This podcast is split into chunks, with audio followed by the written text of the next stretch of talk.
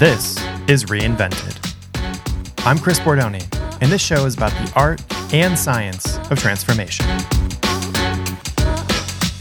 In season two of Reinvented, we're exploring ways to design a better life, from your physical health to your mental well being, and far, far beyond. Today I'm joined by Heather Darwall Smith, author of The Science of Sleep Stop Chasing a Good Night's Sleep and Let It Find You. During this conversation, we chat about how getting a good night's sleep starts during the day, how to improve your sleep quality and quantity, and the importance of experimentation to find what works for you. Let's get started. Great. Um, well, hi, Chris. Thank you for having me today. Um, my name's Heather. I'm Heather Darwall Smith. I'm a psychotherapist. I work in London, and my specialty is sleep as a psychotherapist. Um, and I really, I really feel passionately about the importance of getting people to be able to rest and relax and ultimately sleep. Because in psychotherapy, we're really looking at what quality of life is and how it is to be here. And if our sleep is affected, it's so, so huge an impact on our lives. Um, so I've made it my path to go down the road of purely working in sleep. Um, but of course, that encompasses all that we are. Uh, so I take a really multifaceted approach to that. My training is a mindfulness-based psychotherapy, um, but I've also done further training in sleep medicine, CBTI, which is cognitive behavioral therapy for insomnia. Um, I'm also was a body worker, so I worked in massage and with uh, quite an extensive anatomy physiology training, because I really like to know how stuff works. So I'm always training. There's always more stuff going on because it's once you open this tin, it, it doesn't stop. You know, I think everyone knows intuitively that sleep is important. Um, you know, we our parents probably told us to get more sleep, or and if you're, you know, you know that if you're you're grumpy, maybe you haven't been getting enough sleep, or you don't feel good when you don't get enough sleep. Like I think there's a lot about it that seems like common sense.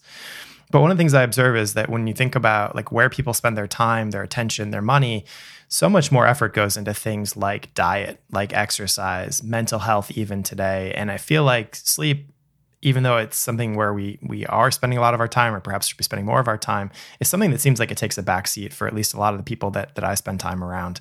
So I guess let's start at the beginning. Why is sleep, in fact, important? Like, why should we care about sleep?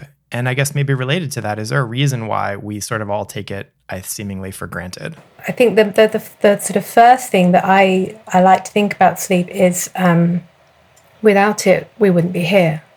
If you if we were to think of our this this body, this organism, and um, what it needs to do, it does a lot of its repair overnight when we're asleep. And if you like, it's like our conscious self goes offline, we're out of the way, which gives us the give the body the energy to start to rebuild itself. So we we um, growth hormones are produced, so that repairs our bones and skin and organs. Our brain has a fantastic clearance mechanism that happens only in sleep, where it flushes out um, toxins like beta amyloid and tau, which are believed to be part of why we get Alzheimer's. Hmm. It modulates our immune system, so it helps to rebuild. Um, all those aspects of, of um, immunity. It helps improve performance. It helps learning and memory. So while we're asleep, stuff shuttling around the brain backwards and forwards into our different memory stores. Um, it it affects absolutely all that we are. I mean, without it, we are really in trouble because so many of those actions that happen when we're asleep don't happen. So it's not that we just feel grim the next day. Um, we are literally draining our system of of this essential nutrient, if you like.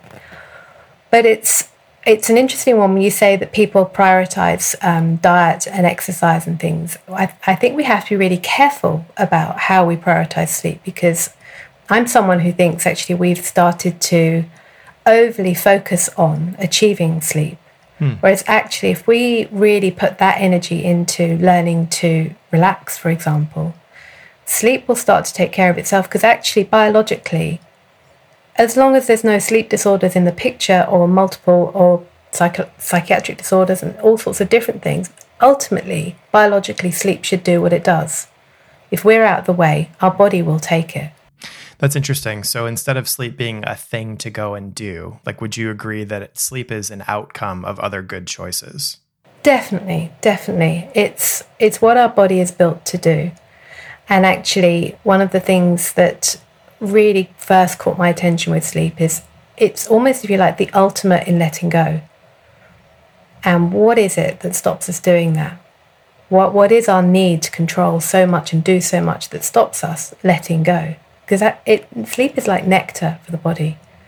It's what is it that stops us doing that? Hmm.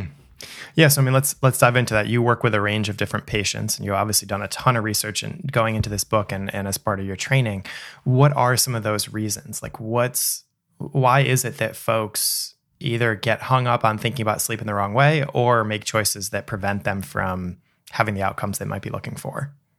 Oh, it's really, really complicated um, because I see there is no one who's not touched by poor sleep problems. Because if you think of ourselves, our being as an organism, um, how it is to be in the world, this nervous system is, is a sensory being. It, it's constantly connecting to everything that's around us all the time.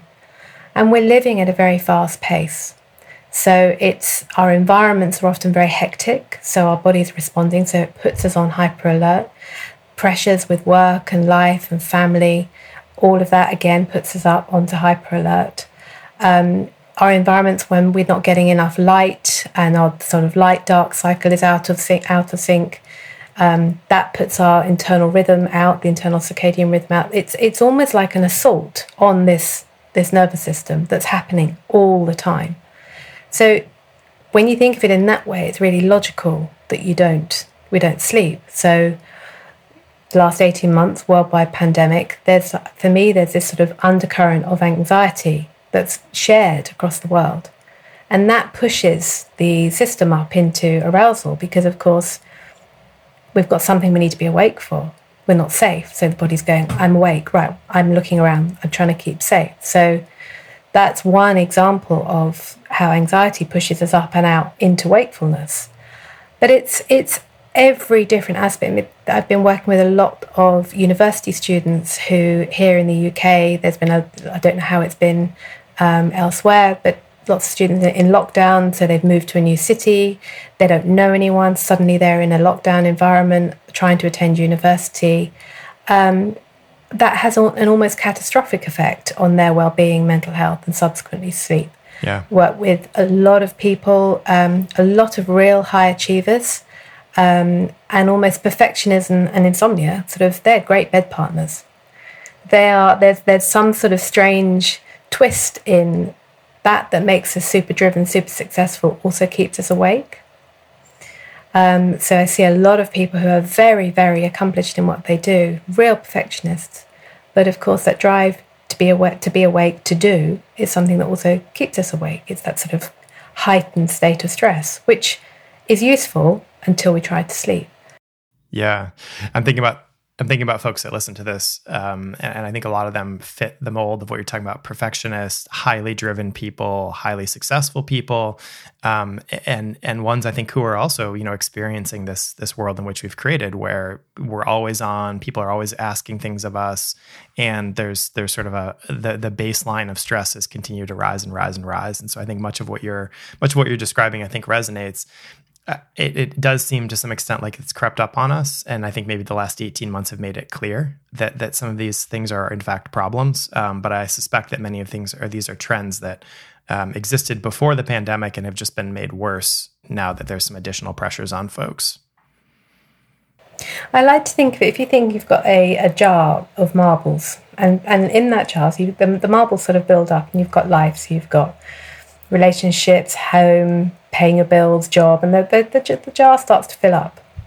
And we tend to have a certain amount of space at the top of that jar, and we want to keep that amount of space. But when life starts to start to build up and go a bit faster, then there's more marbles going in the jar. So it's like, oh, I'm going for that promotion, or um, my company's being bought out, or my wife's pregnant, or worldwide pandemic. And suddenly there's very few, very little space left in that jar and the jar is full of marbles. And that I call it those marbles are um, stress hormones, mm. um, cortisol and adrenaline. And suddenly, there's nowhere to go. There's no movement. That jar is full. And I think that's the thing I've really seen over the last 18 months that jar- people's jars are full. Whatever little headspace they had, which before was, was often pretty thin, but now suddenly we've just been pushed over that into, okay, now there's something else in the mix. Yeah, and I imagine there's a there's um a, not a virtuous cycle, but the opposite in play here, where as you get more stressed, your sleep quality suffers. And as your sleep quality suffers, I think as you're describing your body's ability to reset its hormones, to lower your stress levels, et cetera, that stuff is diminished. And then you you show up the next day sort of with more marbles in your jar or, or not having been able to take as many of them out as you might normally do. And so I imagine that these things start to compound or um, grow in a way that that's that's actually quite exponential as opposed to linear. Yeah, and it's really interesting because people will often say, "I don't know what the trigger is. Why that? Why is this happening?" And actually, I think it is that build up. It's that just one more marble that's pushed it too far. It does creep, and then all of a sudden, you've got this situation because we're just on this cycle all the time sleep deprived, overstressed, not enough time. It's just all the time. It keeps going, keeps going, keeps going.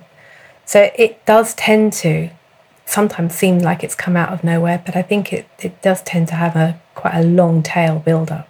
Yeah.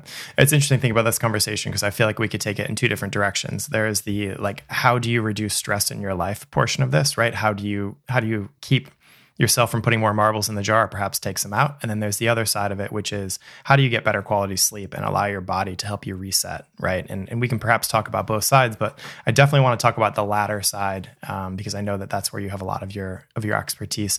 I guess as an entry point what does good sleep actually look like? Is there sort of an ideal that we should be shooting for? Or how do you think about you know when you when you take on a new client like how do you think about what good actually looks like for each person I like to think about it as uh, how do you feel during the day?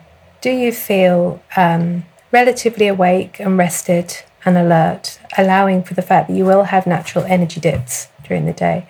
Are you waking naturally, um, maybe before your alarm clock, and not necessarily needing to reach for the caffeine? Mm-hmm. Um, how many of us actually know what that feels like? Not that many, interestingly. Um, sometimes you may get that feeling. It's that feeling you might get if you've got a long weekend and you have the sort of middle of the weekend and you wake up and go, oh wow, Whew. I feel I feel good. I don't. Mm-hmm. My head's not spinning. There's yeah, I just feel good. So I think that's the first thing. How do you feel during the day? What's going on for you during the day? So if you do find you're really struggling to get up in the morning, the alarm is is like it's killing you. The alarm goes off and you just want to throw it out the window, and you're necking quite caffeine like it's going out of fashion and you can really feel yourself going, that tends to say that your sleep is not great quality.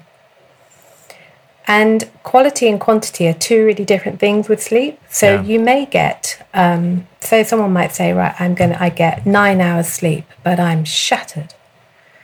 Um, because it may be that the quality isn't great.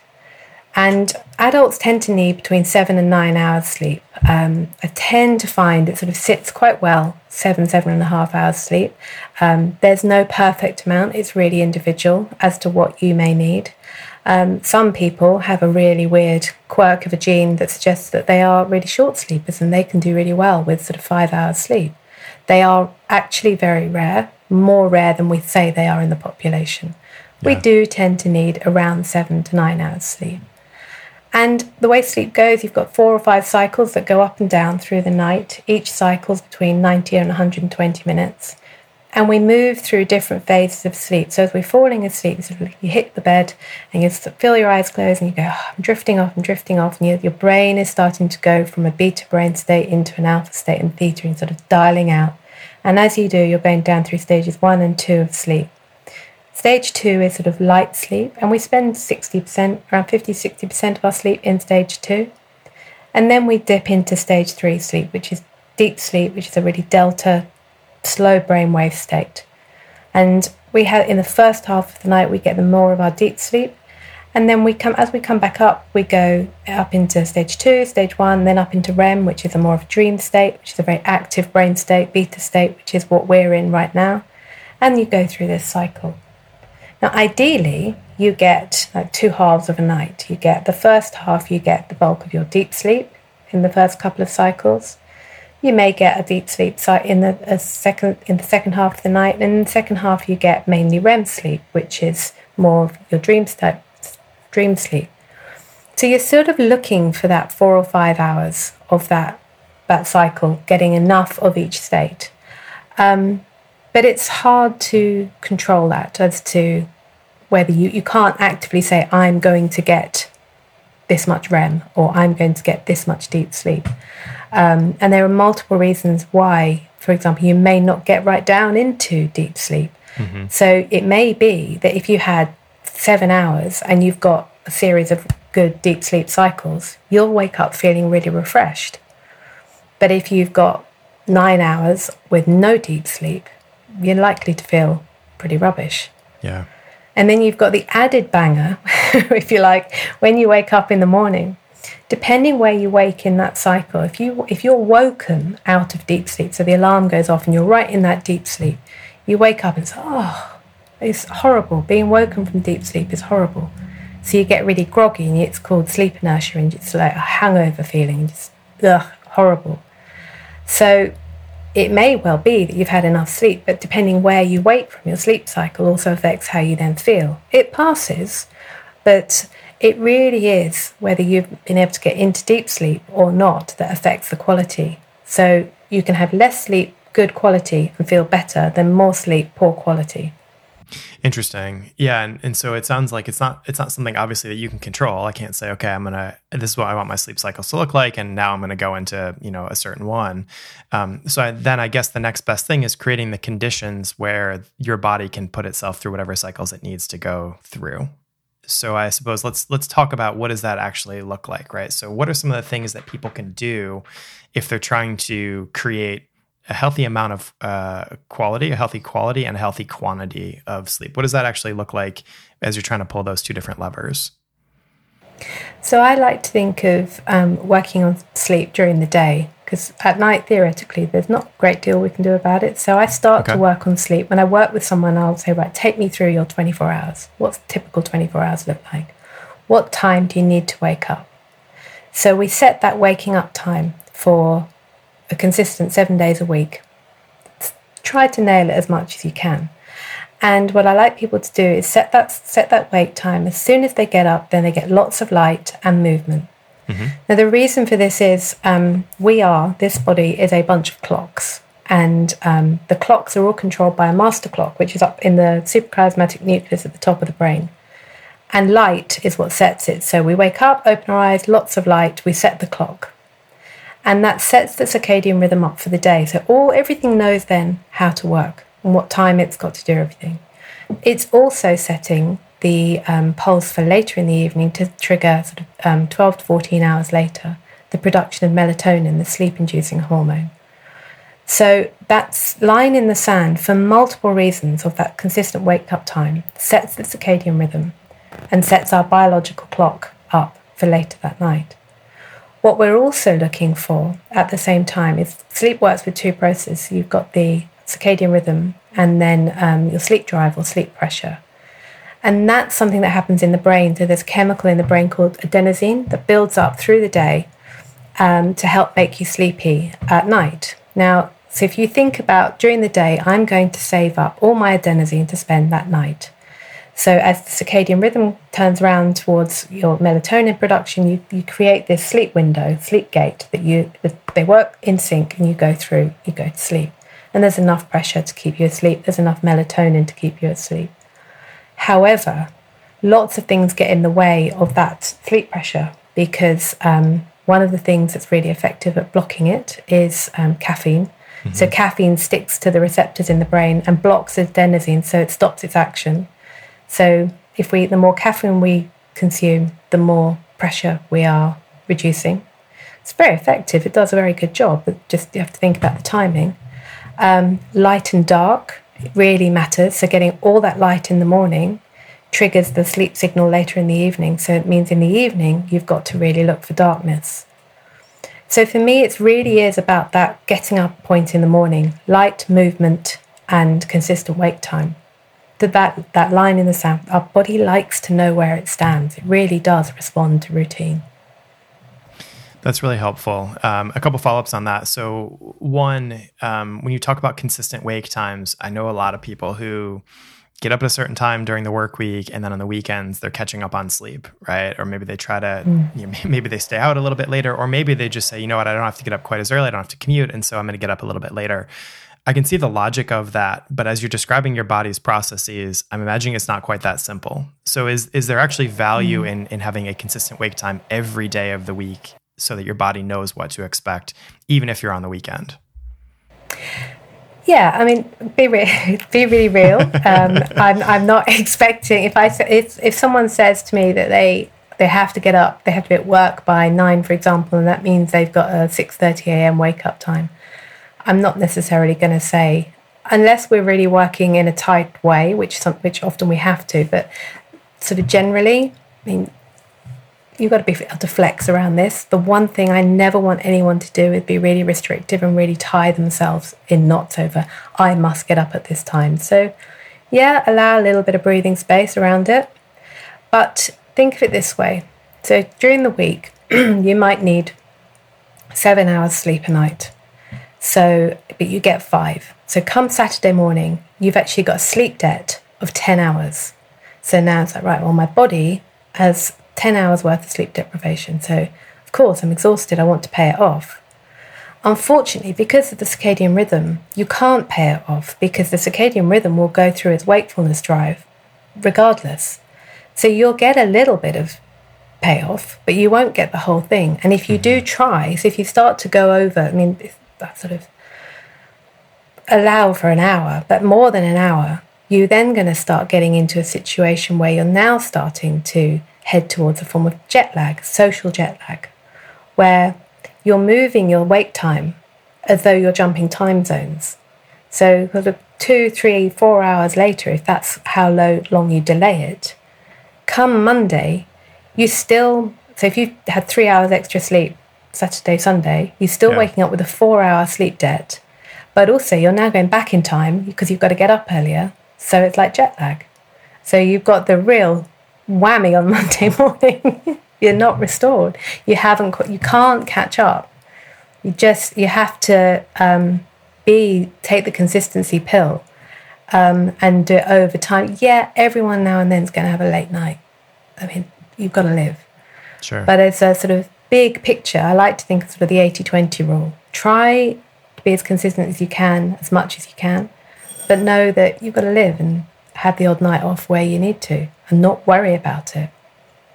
Now, you mentioned sleep debt. Is there also um, like a sleep bank that you can create where if you have really good sleep habits and you're consistent and you're getting the sleep that you need, it becomes easier to endure like one late night if you, you know, you're up late with your kid who's sick or something, or you're traveling or whatever it is. Like, does it become easier if you have good sleep habits, or does it does it not work that way either? Um, I don't know. I haven't really thought about it as a sleep bank, but I do think if the overall picture is good, you can tolerate the odd bad night much easier. Yeah. Um, because the, if the overall picture is good, your stress levels seem to will be lower, and therefore you will have more resilience to be able to cope with the odd, curveball when it hits you. I want to talk about a couple other sort of related things here. Um, I guess one is you talked about a sleep window. I want to go back to that for a moment. So I feel like I don't know if this is real or if this is sort of a common misconception, but I feel like sometimes um, I'm tired, and then uh, by the time I get into bed and try to actually go to sleep, I'm not tired anymore. Like I've missed my window. Is that is that a real physiological phenomenon, or is that a mental habit trick issue thing that that pops up where like suddenly you start psyching yourself out and you're not ready for sleep anymore? Like what what's going on in those situations? It's a really interesting one. So because um, it's really common um, with insomnia uh, people will say i'm falling asleep on the sofa and by the time i get upstairs to bed i'm wide awake right. and i'm busted. So if we think about the biology of it we know that if that rhythm is set, we know that we're getting this sort of the, the joining up of the circadian rhythm, melatonin is being produced, and there's enough sleep pressure in the system, and you are progressing towards your sleep window, and the gate opens and you go through. So that is happening. But the things that are getting in the way potentially could be stress, um, light exposure, um, food, all sorts of different reasons that might stop it. But that particular one where your head hits the pillow and suddenly your brain is at 4 million miles an hour and you're now going to write a novel, you're going to do all this stuff, and sleep's just busted. That seems to be a more of an arousal, sort of, it's like a conditioned arousal. It's like, oh, right, quiet, quiet, quiet. Brain goes, right, but hold on a minute. Do you think about all this? It's almost like that sort of last checking in. The brain's going, right, okay, ah, I've got space. Blah, blah, blah. it just it just goes. So we're in a, a, really aroused state and sleep disappears because if you get that burst of adrenaline and cortisol as that waking comes, that will push the biological sleep pattern out. It will override it. So I like to think about it if you if um, if you're a parent and you've got a, a child, they get really sleepy and then they don't go to bed at the right time and they're overtired um, and they just head into I mean into a crazy state. We're as adults we're very similar. We've overridden that state. The body is desperately tired, but actually the brain is saying there's something here for me to stay awake for. Hmm. So how do we let the brain know actually no, there isn't anything here now. Time to let go. So a lot of working with insomnia when you're working with that hitting the pillow piece is about how do you reduce that stress and I like to think about starting to reduce that overload much earlier in the day. So if you think of um, a bottle of fizzy drink, again, thinking of the adrenaline and cortisol as the pressure that builds up if that bottle's been really shaken. If you imagine that and that, that piece of, I'm really sleepy, I go to bed, it's like opening that bottle when it's full of pressure, it's just carnage, it's just everywhere.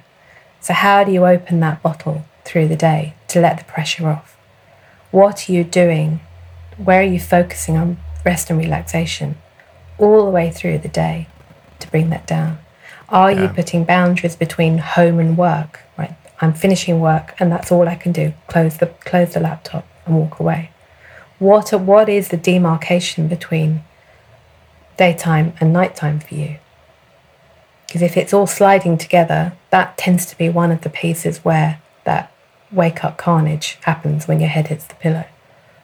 Yeah. And so I would imagine there that like activities like reading, going for maybe a gentle, like a walk, maybe stretching a little bit. I think you talk about yoga in your book. Um, like I would imagine that those types of, of activities, dimming the lights, all that sort of stuff is a good way for you, one, to signal to your body that you're starting to get ready, but two, to give your mind a chance to, to have those thoughts and to do its racing and start to slow down a bit. Right. So like it's, it's not. Um, yeah. So I'm thinking of so being quite disciplined, I fit. So I finish work at this time. Mm-hmm. That's when work finishes. I close everything down. For some people, I will say, take um, 10 minutes to write all your thoughts and worries down. Finish work, close the laptop, and write everything down and store, capture everything on paper. Because it becomes this holding space that as the evening goes on and as you go to bed, it's like, okay, I've remembered that. I've written it down. I don't need to deal with it. Um, it may be that you get something you go back to, and, and, it's a really simple tool that many people find really powerful to be able to um, place everything in one place. Because part of that mental energy is the trying to remember the things we think we need to remember. So put it somewhere in one place. Keep one notebook, and it's really important to physically write it as well. Um, the act of physically writing has been shown to um, be more beneficial than trying to put it in on your phone because mm. also you're then creating a visual um, evidence base for yourself. You can see what it is that's going on. Over time, you can see, oh, look at the things that I've constantly been worrying about. Maybe I don't need to. So it's that boundary. I finish work, I empty my brain into my notebook, and then what am I doing for the rest of the evening? Do I know how to relax? What yeah. gives me pleasure? What's my letdown? And that can be personal. So I was fascinated during lockdown. There was a big craze uh, I saw online of people building Lego models. Um, what a fantastic way to de stress because you're using your hands, it's very visual, totally distracted, totally takes you out of what's going on in here. So anything that uses the hands too is really beneficial. So some people like doing jigsaw puzzles, some people like knitting, um, all sorts of different things. What is it you can do that's just not the same as you did earlier. Just takes you out of out of what's going on in here. You've dealt with everything that's gone on in here.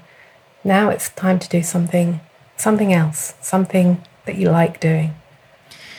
You know, you mentioned only needing to spend maybe 10 minutes or so writing down everything that's in your brain, which I think is is is actually quite manageable. Is there a rule of thumb for how much time one might spend just as a starting point with an, like a, an unwinding type activity like working on a puzzle or building some Legos or whatever that thing is? I'm really careful about time um, because again, it's personal and it's also something that people remember what I said about real perfectionist types having problems with sleep. They'll then go down the route of, um, right, I've got to give this much time to my wind down and I've got yeah. to do all these processes to be able to go to sleep. And that's not going to work because the moment you have to go away or something unexpected comes up, then you can't do all of those things. And suddenly it's like, oh, well, I can't sleep because I can't do all of those things. So, and also it's, it's being realistic. Some nights you'll have more time and some nights you'll have other time. The piece about writing everything down, I do say to people, set a clock, on, do it on the clock, 10 minutes, so that it's contained. Because one of the things that people do say is, oh gosh, it just keeps coming and there's lots of negativity. So set it, set a clock, do it on the clock, and then spend some time I introduce a, a gratitude practice, write down three good things that have happened yeah. today. So it's very much about doing what you can where you can, not sticking yourself to a rigid routine, um, and doing something you enjoy. Yeah, that makes a ton of sense. Now I know in the in the habit change world, um, a lot of the focus now is is on designing your environment right? The space, creating a space, creating a world in which you are more likely to do the things that you want to be doing, and it's harder. There's more friction to do the things or not do the things that you you don't want to be doing.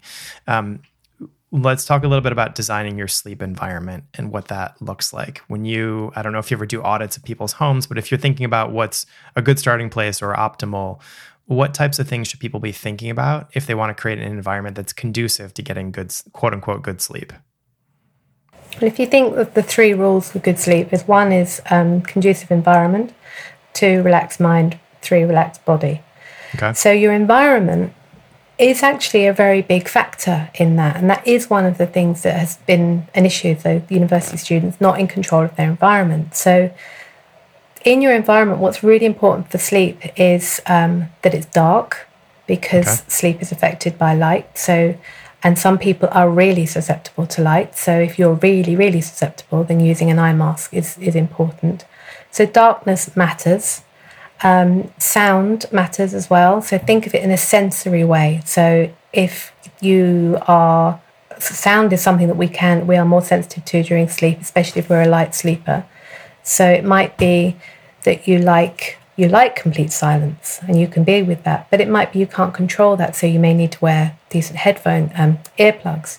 It may be that you like to have a fan in the background, so you've got some background noise. I know for people with tinnitus, another noise in the room is really helpful. Sure. Um, so sound, light, comfort. And what does comfort mean for you? Some people like to have all the all the cushions, all the duvets and some people like a really sparse environment. So mm-hmm. it's really making it what works for you. Um, but keeping it very simple. Again, it's the sensory pleasure in life. What does what makes my body feel nice? How do I how do I relax? Do I like quiet? Do I like darkness? Do certain scents for me work? For some people, um, aroma is is hugely important. For some people, they're not bothered at all. Yeah. So it's very much it's if I if you take the five senses and think of something that affects each one that's good for you, that's for me quite a good template. But light is the biggest. Making sure that the room is dark and cool and cool. It's got to be cool. That makes sense. Um, so it sounds like with all this, there's some experimentation. Like you've you've called out a couple of different levers that one could pull or areas to go explore, but there's not necessarily one right way to do it. It's really about people trying different things and seeing what works for them. Is that how you typically mm. would think about it or explain it to clients? Definitely, because also um, we're all individuals, so it may be that we have a diff- each have a different chronotype, and that's our body clock timing. So I might be a morning person, you might be a night owl. So your sleep needs might mean that you need to go to bed a bit later than me, whereas I need to go to bed early, have complete darkness at, say, for example, 10 o'clock at night. But you might need to be up till midnight and then you need darkness. So it's mm-hmm. understanding what your needs are. It may be that you need nine hours sleep and I need seven hours sleep. Um, there's multiple different factors. So it's about working out, well, what is it that I need? And then working out that's how I'm going to make this happen. And then if you're in a couple, how do you negotiate each other's needs? Some people sleep hot, some people sleep cold. Um, so for women, certainly hormonally, um, there's certain points where they will be very hot. So how do you navigate that as a couple? It might be that you have separate duvets. It might be you have different pillows. Um, it may be that you may have to sleep in separate rooms because your sleep needs are so different. Actually, if you focus on on that so that your sleep quality is great, your relationship overall will be better. It's not such a problem to not be in the same bed because actually, if you're getting enough sleep, things will be better anyway. And then you can right. make a bit of an effort in other ways when you need to.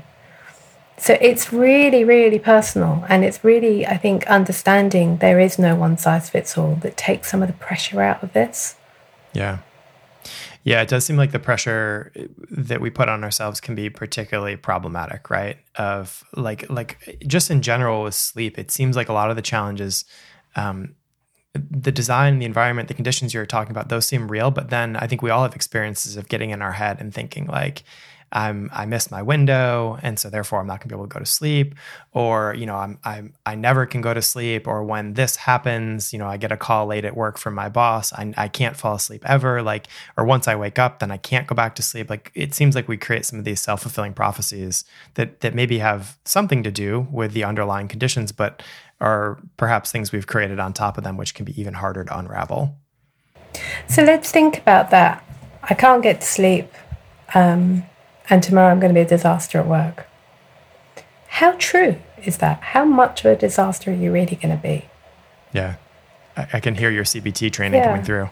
yeah, and it's yeah, and it. But it, I think it's it's um, at sort of three o'clock in the morning. We are not rational beings. We're just not. We're in a different brain space, and it's very difficult to rationalize it.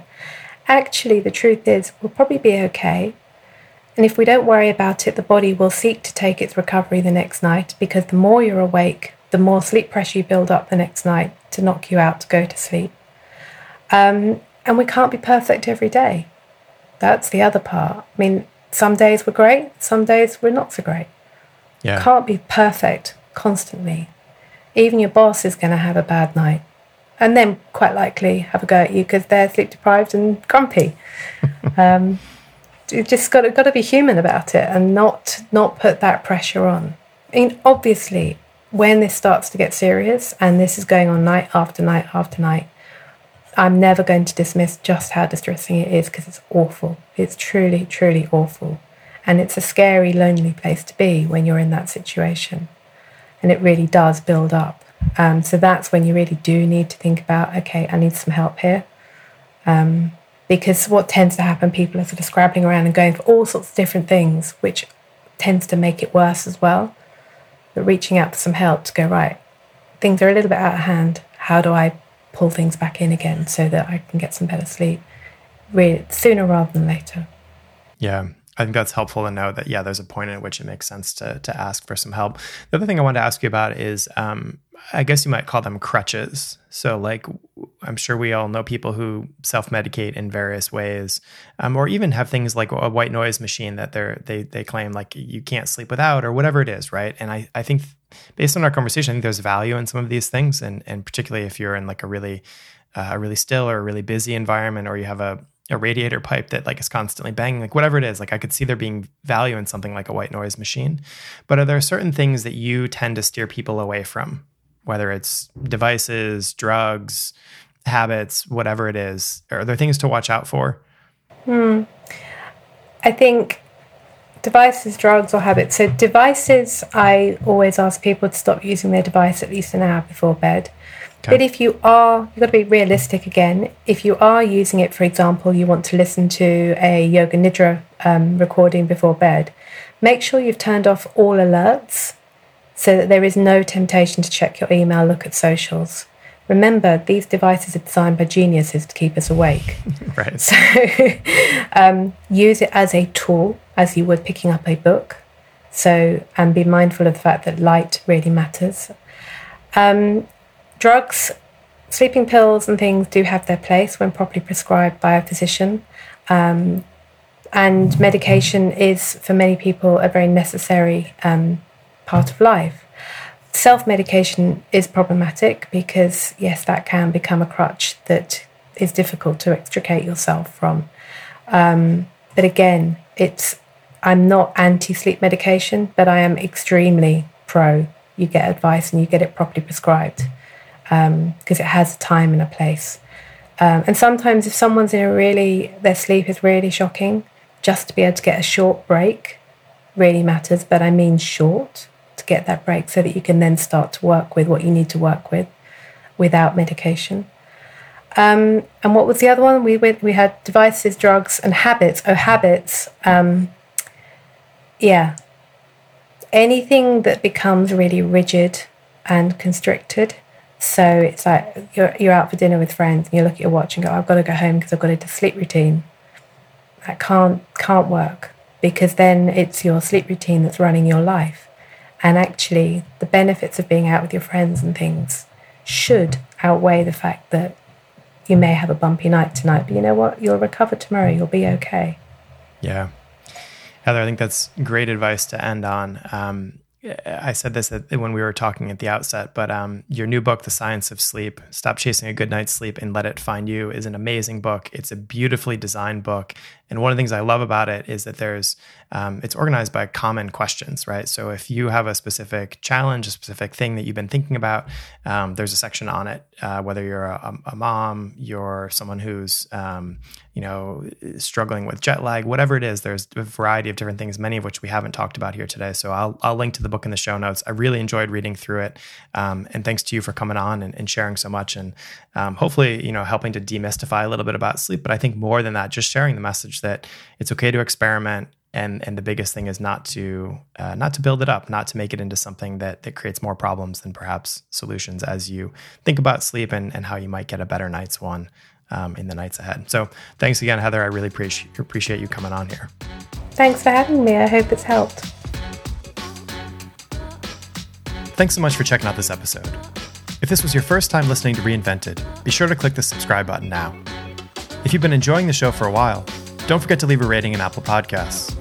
And if you know someone that would love this episode, take a moment to spread the word. Thanks again, and I'll see you next time.